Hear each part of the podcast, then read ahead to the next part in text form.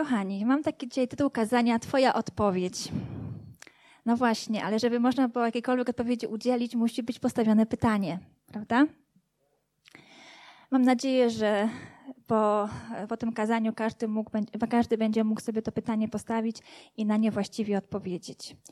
No właśnie, kiedy ktoś zadaje nam jakieś pytanie, to na nie odpowiadamy, pod warunkiem, że właśnie tą odpowiedź znamy. I czasami musimy dopytać o pewne rzeczy, pewne szczegóły, żeby na to pytanie właściwie odpowiedzieć. Ale nawet kiedy ktoś odpowiada, to czasami zdarza się, że nie do końca rozumiemy, co ta osoba ma na myśli, udzielając nam odpowiedzi. I znowu musimy gdzieś głębiej zajrzeć i to jest właśnie dobre, bo szukamy odpowiedzi. Ktoś kiedyś powiedział, że nie wstyd jest pytać, wstyd jest nie wiedzieć. Więc pytania, zadawanie pytań i szukanie odpowiedzi jest jak najbardziej na miejscu. I właściwe, tak. No i najważniejsze jest, żeby tą właściwą odpowiedź w końcu odnaleźć i się do niej zastosować, jeśli taka jest potrzeba. Kiedyś na jednej z konferencji miałam taką możliwość siedzenia przy jednym stole z dwoma bardzo takimi mądrymi, wykształconymi teologicznie osobami. Obaj mieli tytuł doktora teologii.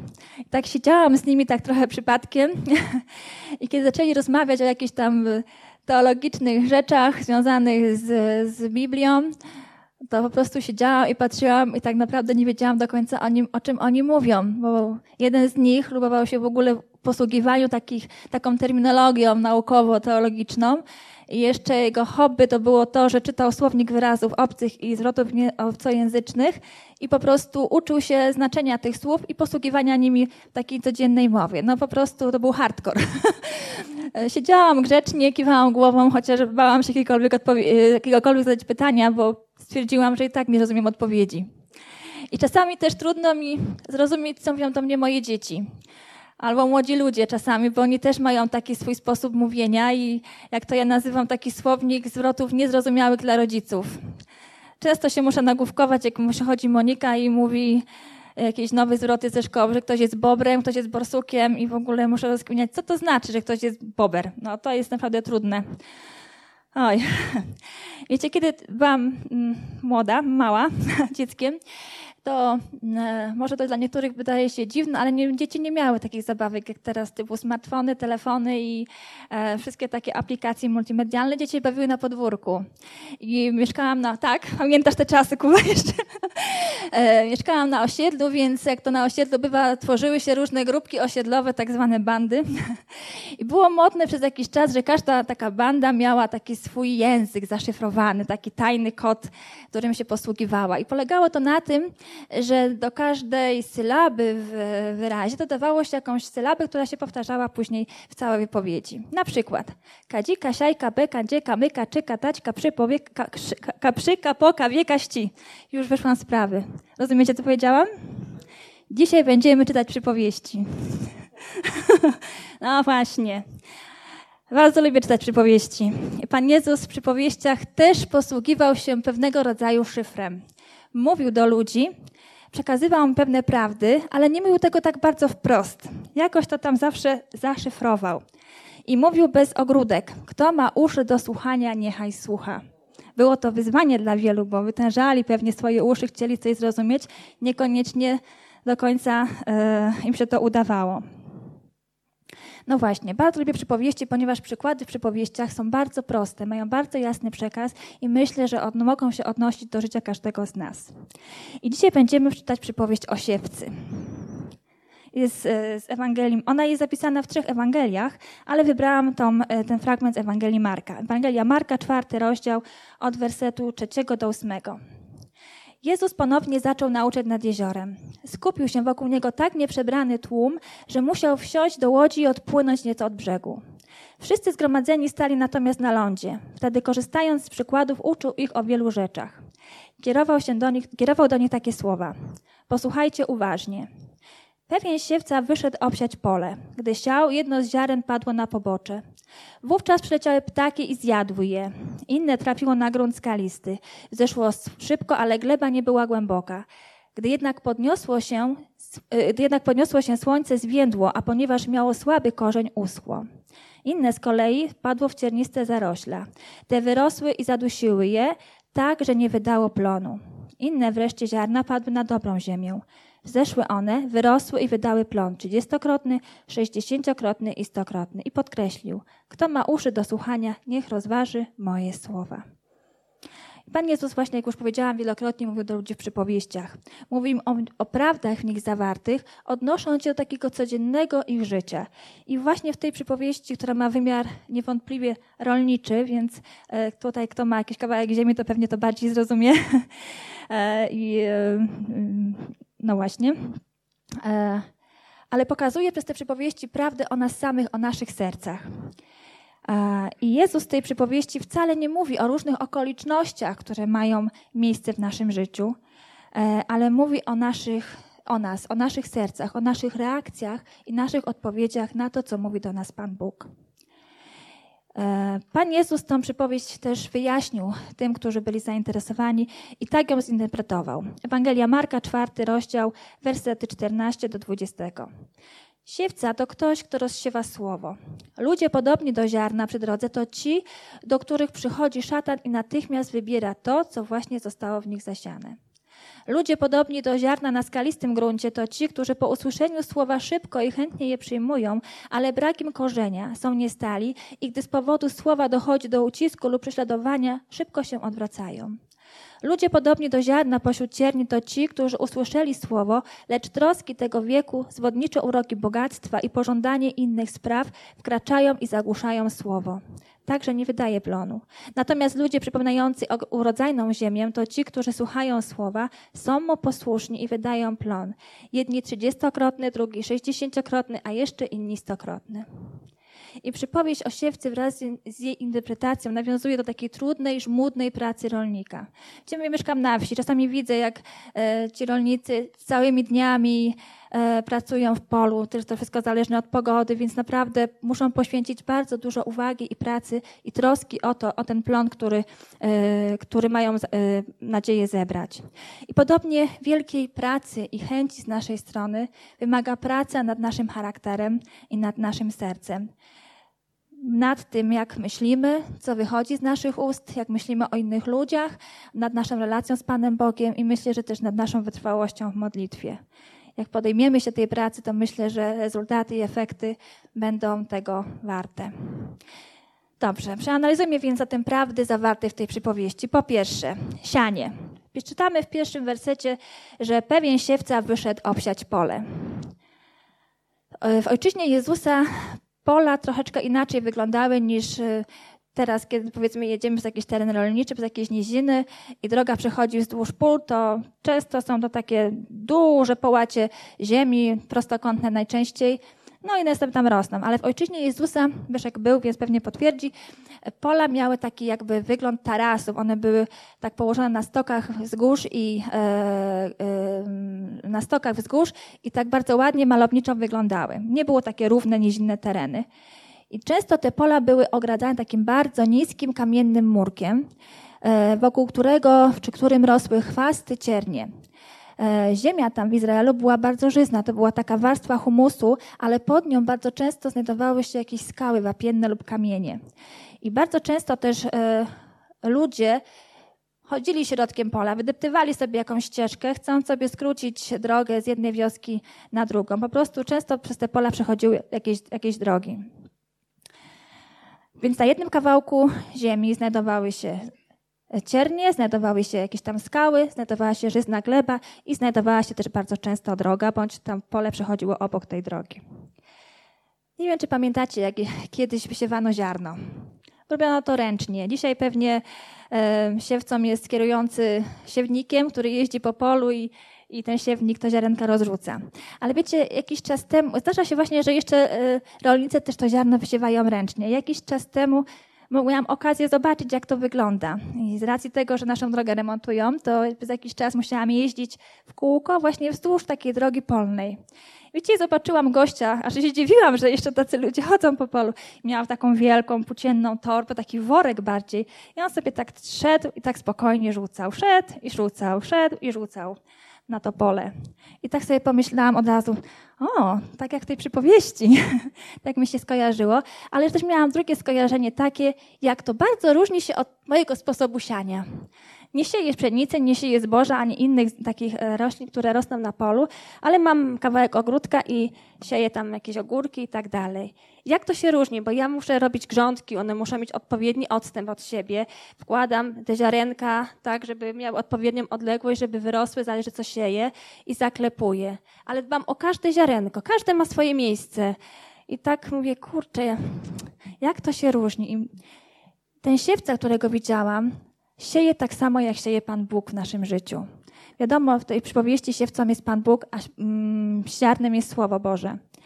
I Pan Bóg sieje właśnie w taki sposób. Jest hojnym siewcą. On nie dokonuje zysków i strat, że jak te ziarenka mi wpadły na siernie, to pójdę je wyzbieram do dobrej gleby, że jak wpadło na skały, to strząsnę, a jak na drogę, to zamiotę, żeby tylko wpadło na dobrą glebę. Nie, on sieje, jest hojnym siewcą, bo ma nadzieję, że jego zasiew przyniesie jak największy plon. Myślę, że Bóg jest też optymistą, bo wie, że to ziarenko poradzi sobie w najtrudniejszych okolicznościach, w najtrudniejszych warunkach, gdzie wpadnie.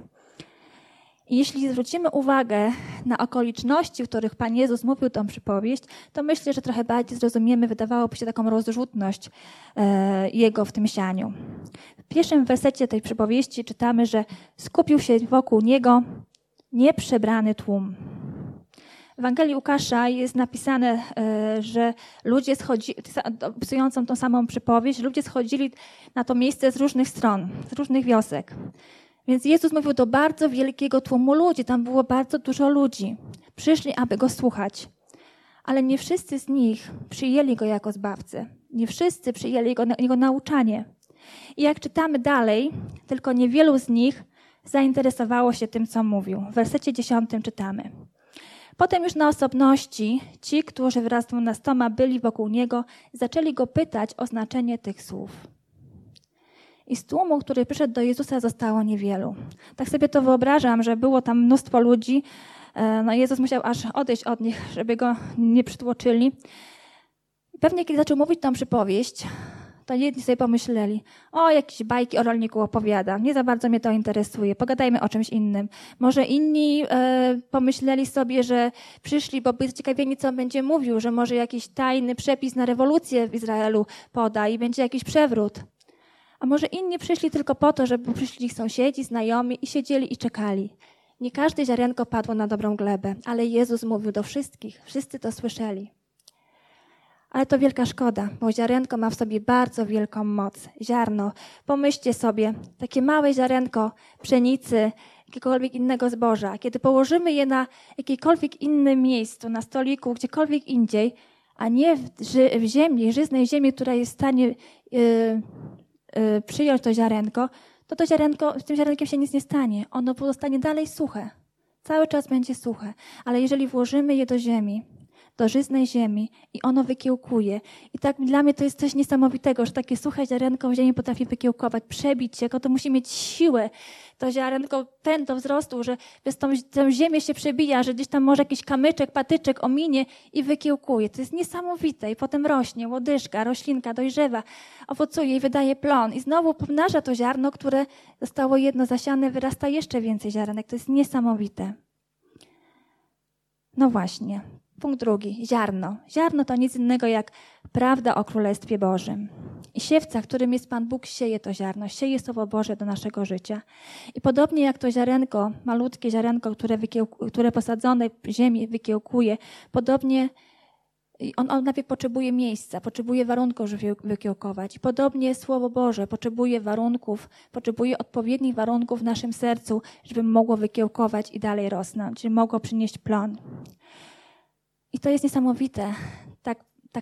Taka właśnie mi się to porównanie przypomina, że jak to małe ziarenko suche potrafi wykiełkować w tej dobrej glebie, tak Boże Słowo potrafi też wykiełkować, bo ono potem rośnie i dojrzewa i potem my owocujemy.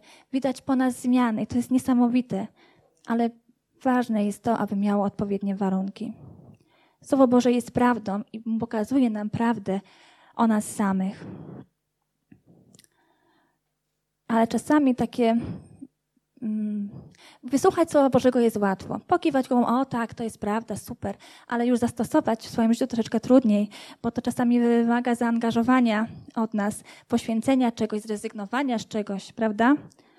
I zastanawia mnie często, jak to jest, że niektórzy ludzie słyszą to samą, że słyszymy tą samą prawdę, to samo słowo, czytamy to samo słowo w Biblii, a tak na nie różnie reagujemy.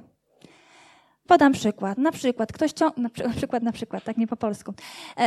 przykład ktoś jest zadłużony, ciągle ma jakieś problemy finansowe, ale bierze Słowo Boże, czyta, co tam Biblia o tym mówi, o sprawach finansów, jak to wszystko poukładać, o dziesięcinie, o tym, żeby być hojnym i zaczyna to stosować. I nagle pomalutku wychodzi z tych długów, jego życie się zmienia, on zaczyna dostrzegać, że coś się zmienia, a inny człowiek ciągle depcze w kółku, ciągle narzeka, że nie ma pieniędzy, ciągle narzeka. Więc jak to jest, że jedni słyszą Słowo Boże i stosują się do jego prawd, a inni to samo słowo słyszą i po prostu ciągle stoją w tym samym miejscu. I myślę, że to właśnie zależy od naszego serca, od tego, jaką glebą jesteśmy. Czy nasze serce jest tą glebą urodzajną, żyzną? No właśnie, przeanalizujmy teraz te prawdy dotyczące gleby. Gleba to nic innego jak stan serc słuchaczy Słowa Bożego. I Jezus opowiedział o 4 różnych miejscach, w które wpadło ziarenko. Powiedział o 3 złych i tylko 1 dobrym. 3 do 1 mogłoby się wydawać. I prosty wniosek z tego, że większość głoszenia prawdy o Królestwie Bożym nie przynosi oczekiwanych rezultatów. Ale czy to znaczy, że mamy tego nie robić? Nie, mamy. Przyjrzyjmy się temu troszeczkę bliżej. Werset 4. Gdy siał, jedno ziarno padło na pobocze. Wówczas przyleciały ptaki i zjadły je. Jest to najgorszy rodzaj gleby, na którą padło ziarenko, ponieważ ono nawet nie mogło tam wykiełkować. Zaraz przyleciały ptaki, które, jak Pan Jezus wytłumaczył w swojej interpretacji, symbolizowały diabła i wydziobały to ziarenko. Zaraz diabeł przyszedł i podważył Boże Słowo. Podważył to, co mówi Bóg. I to jest chyba najstarsza sztuczka szatana. Podważyć to, co mówi do ciebie Bóg. Sprawić tak, żebyś ty nie uwierzył, żebyś odrzucił to Boże Słowo. Ono jest do innych, nie do mnie. I to jest ten rodzaj gleby symbolizuje ludzi, którzy w swoim życiu nie chcą nic zmienić. Wiecie, kiedy jest jakieś pole i droga przechodzi obok pola albo gdzieś tam środkiem niego, to ona jest twarda, ubita, prawda? Po nim często jeżdżą jakieś tam może wozy kiedyś jeździły, no ale tam ludzie chodzą, ubijają za każdym razem. A ta obok pola, ta obok tej drogi, ta w polu jest spróchniona, jest przeorana, przekopana. Jeśli ktoś ma działkę i kopie ogródek jesienią, żeby potem był lepszy plon, no to wie, że musi przekopać i ziemię przewrócić od spodu na wierzch. Trzeba ją porządnie przekopać, żeby dała lepszy plon. I kiedy taką glebą jesteśmy, taką przeoraną, przekopaną, to ziarenko ma możliwość wykiełkowania. To Słowo Boże ma możliwość wykiełkowania i co jest robienie w naszym życiu. I kiedy słyszymy Boże Słowo, Bożą prawdę i ona nas dotyka, bo to wiemy, że to jest do nas, to jesteśmy w stanie czasami nasze życie do góry nogami przewrócić, aby tą prawdę zastosować. Czasami tak chyba trzeba.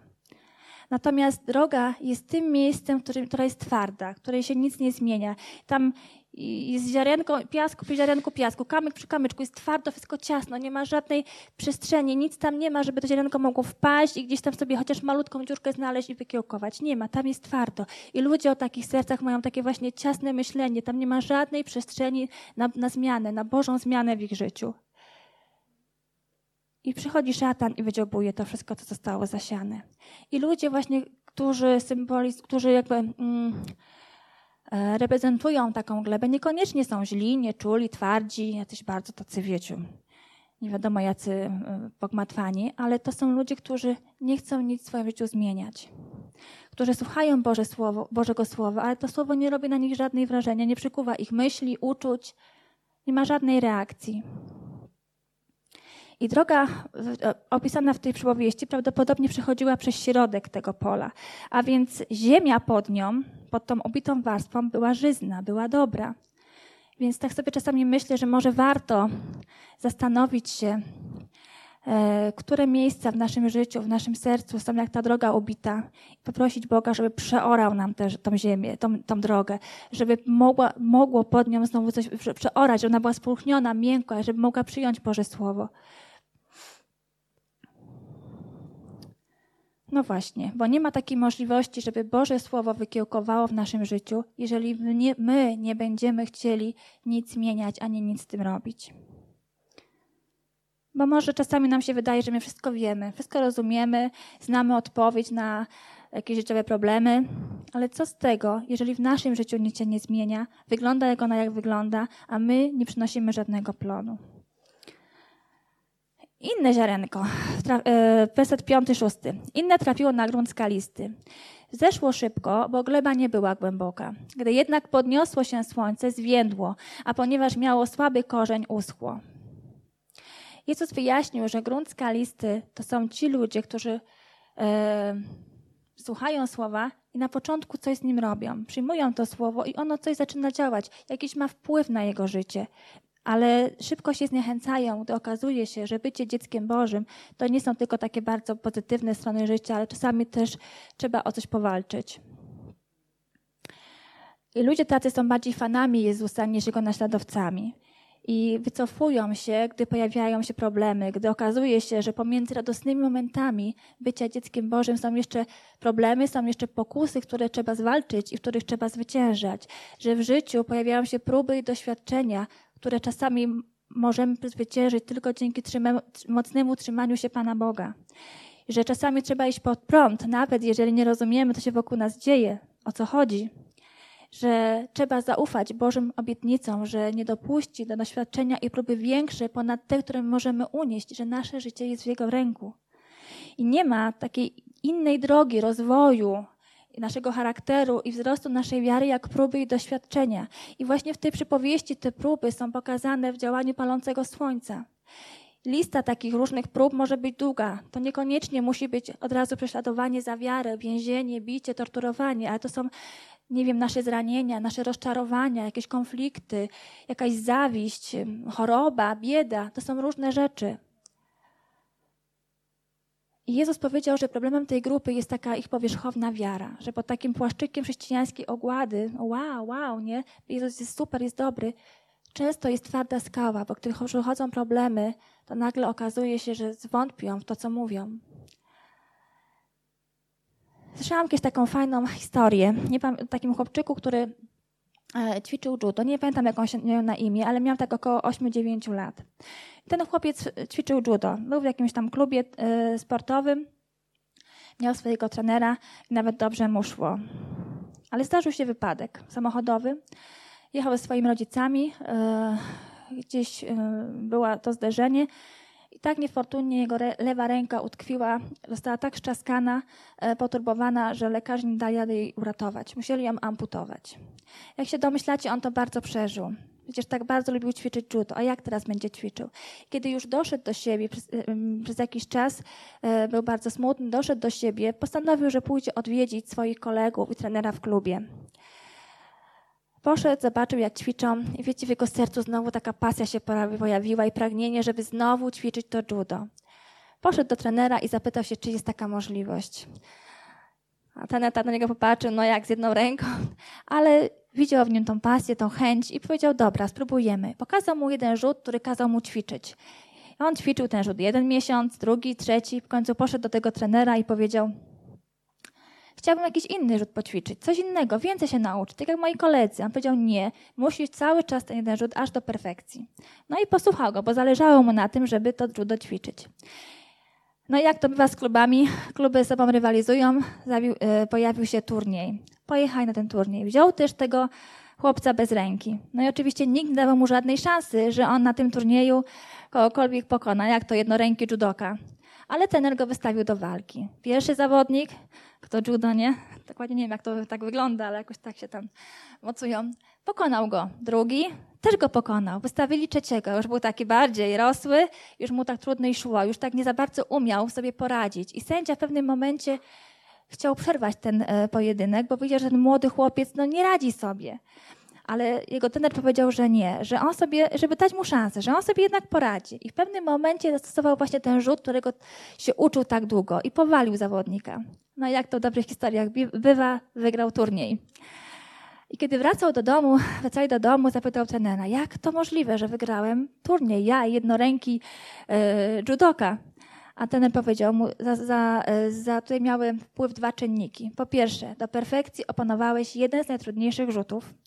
A po drugie, żeby twój przeciwnik mógł się z niego uwolnić, musi się złapać za lewe ramię. Więc ta historia mówi o tym, że twoja słabość może być twoją największą siłą. To, co pozornie może się wydawać twoją przeszkodą, może stać się twoim sukcesem. Wszystko zależy w twojej reakcji i w twojej odpowiedzi, temu jak Bogu odpowiesz. I Pan Jezus też często mówił, że próby i doświadczenia będą w naszym życiu, nas to nie ominie. I nawet Jakub w liście pisał, że bracia, za najwyższą radość uważajcie te chwile, gdy jesteście poddawani przeróżnym próbom.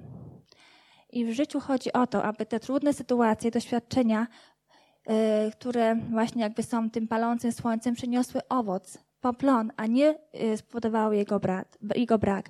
I znowu odniosę się trochę do przyrody, bo gdy sadzimy jakąś roślinę, ona zapuszcza korzenie w ziemi oczywiście i jeżeli przez jakiś czas jest susza, a my jej nie podlewamy, to ona, to jest niesamowite w ogóle w roślinności, że one tak bardzo chcą żyć, ona zapuszcza korzenie jeszcze dalej, szuka jeszcze głębiej wody. Pomimo tego palącego słońca i braku jakby opadów, ona szuka wody dalej. I myślę, że to jest właśnie to, że w czasie prób i doświadczeń my musimy jeszcze głębiej szukać tej relacji z Panem Bogiem, żeby nas te korzenie i te fundamenty naszej wiary utrzymały na powierzchni, jeśli będą jakieś palące nas próby i doświadczenia.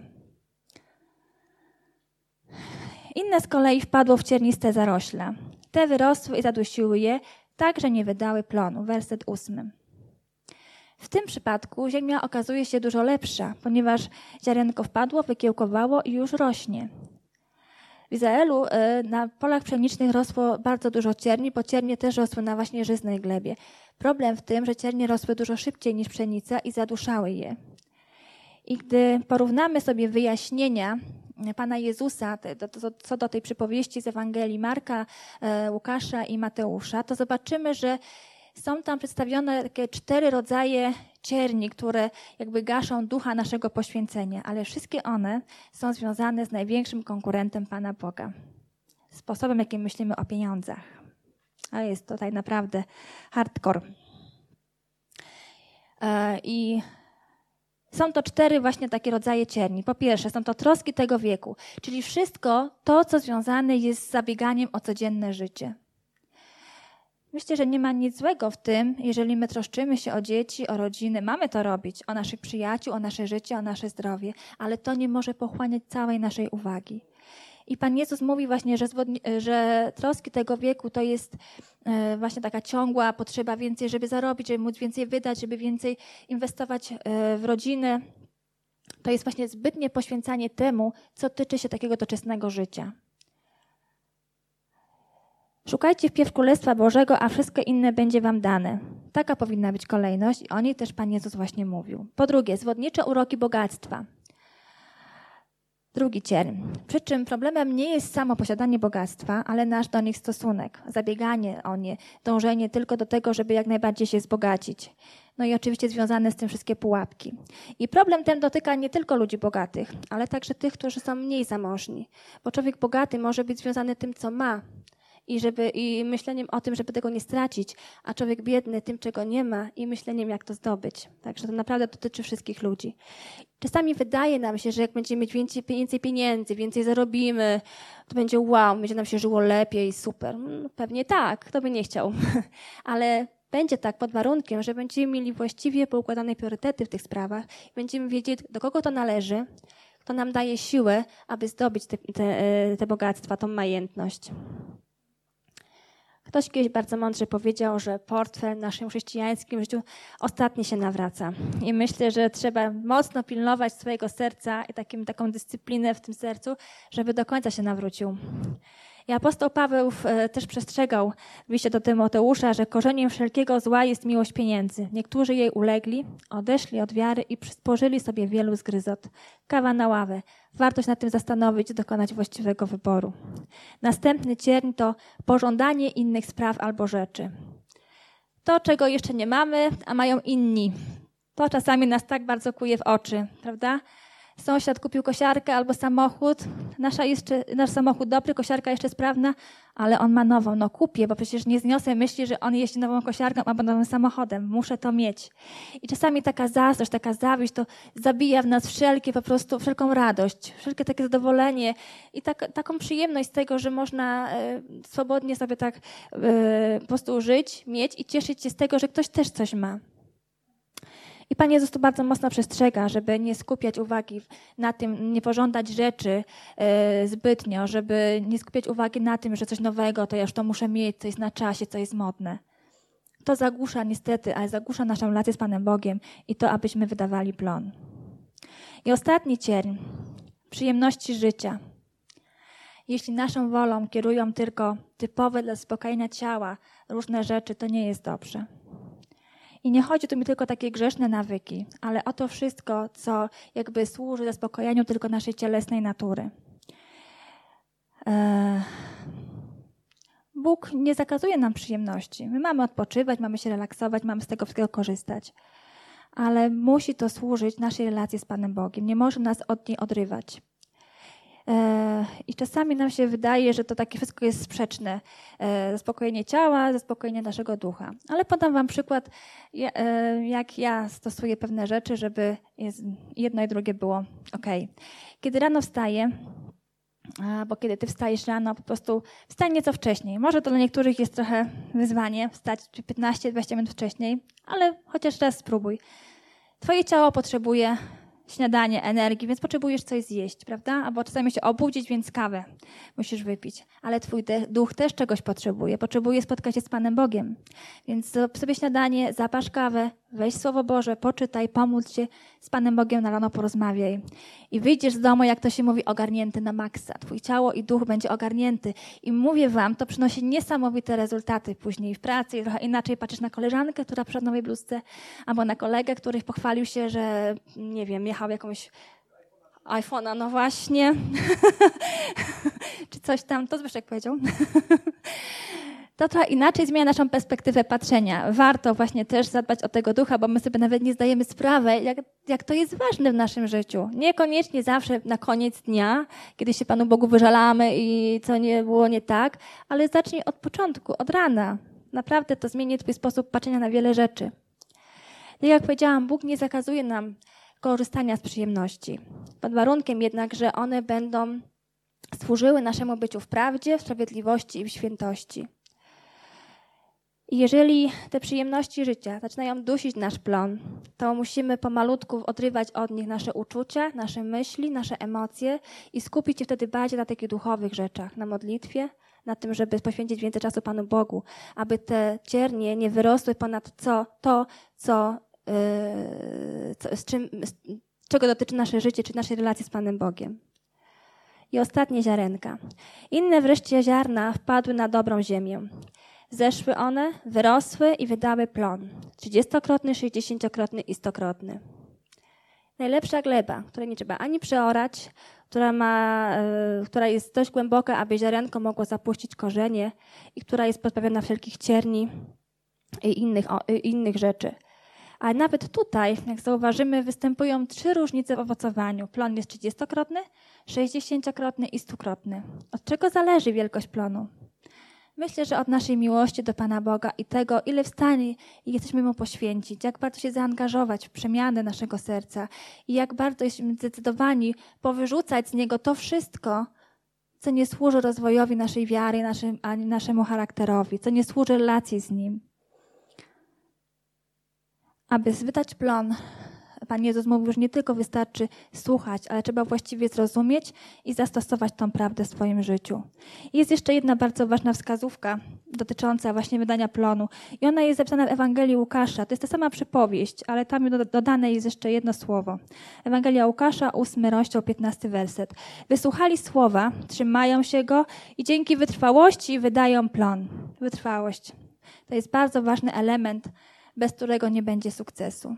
Cierpliwość i wytrwałość.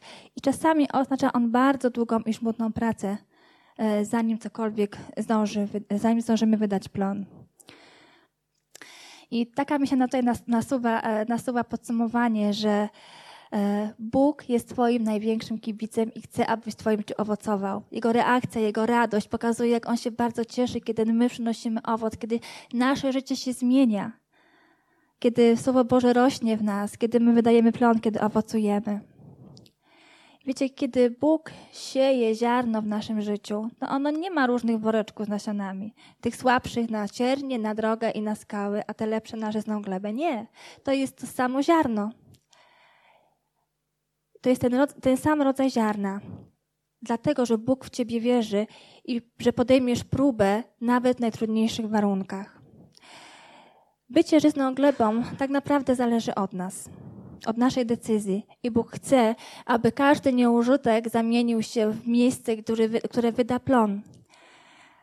Aby tam, gdzie jest taka potrzeba, ziemia została przeorana, przekopana. Aby tam, gdzie jest taka potrzeba, właśnie zostało coś zmienione, wyciągnięte na wierzch w naszym życiu, żebyśmy mogli to dostrzec, przyjąć Boże Słowo i zmieniać.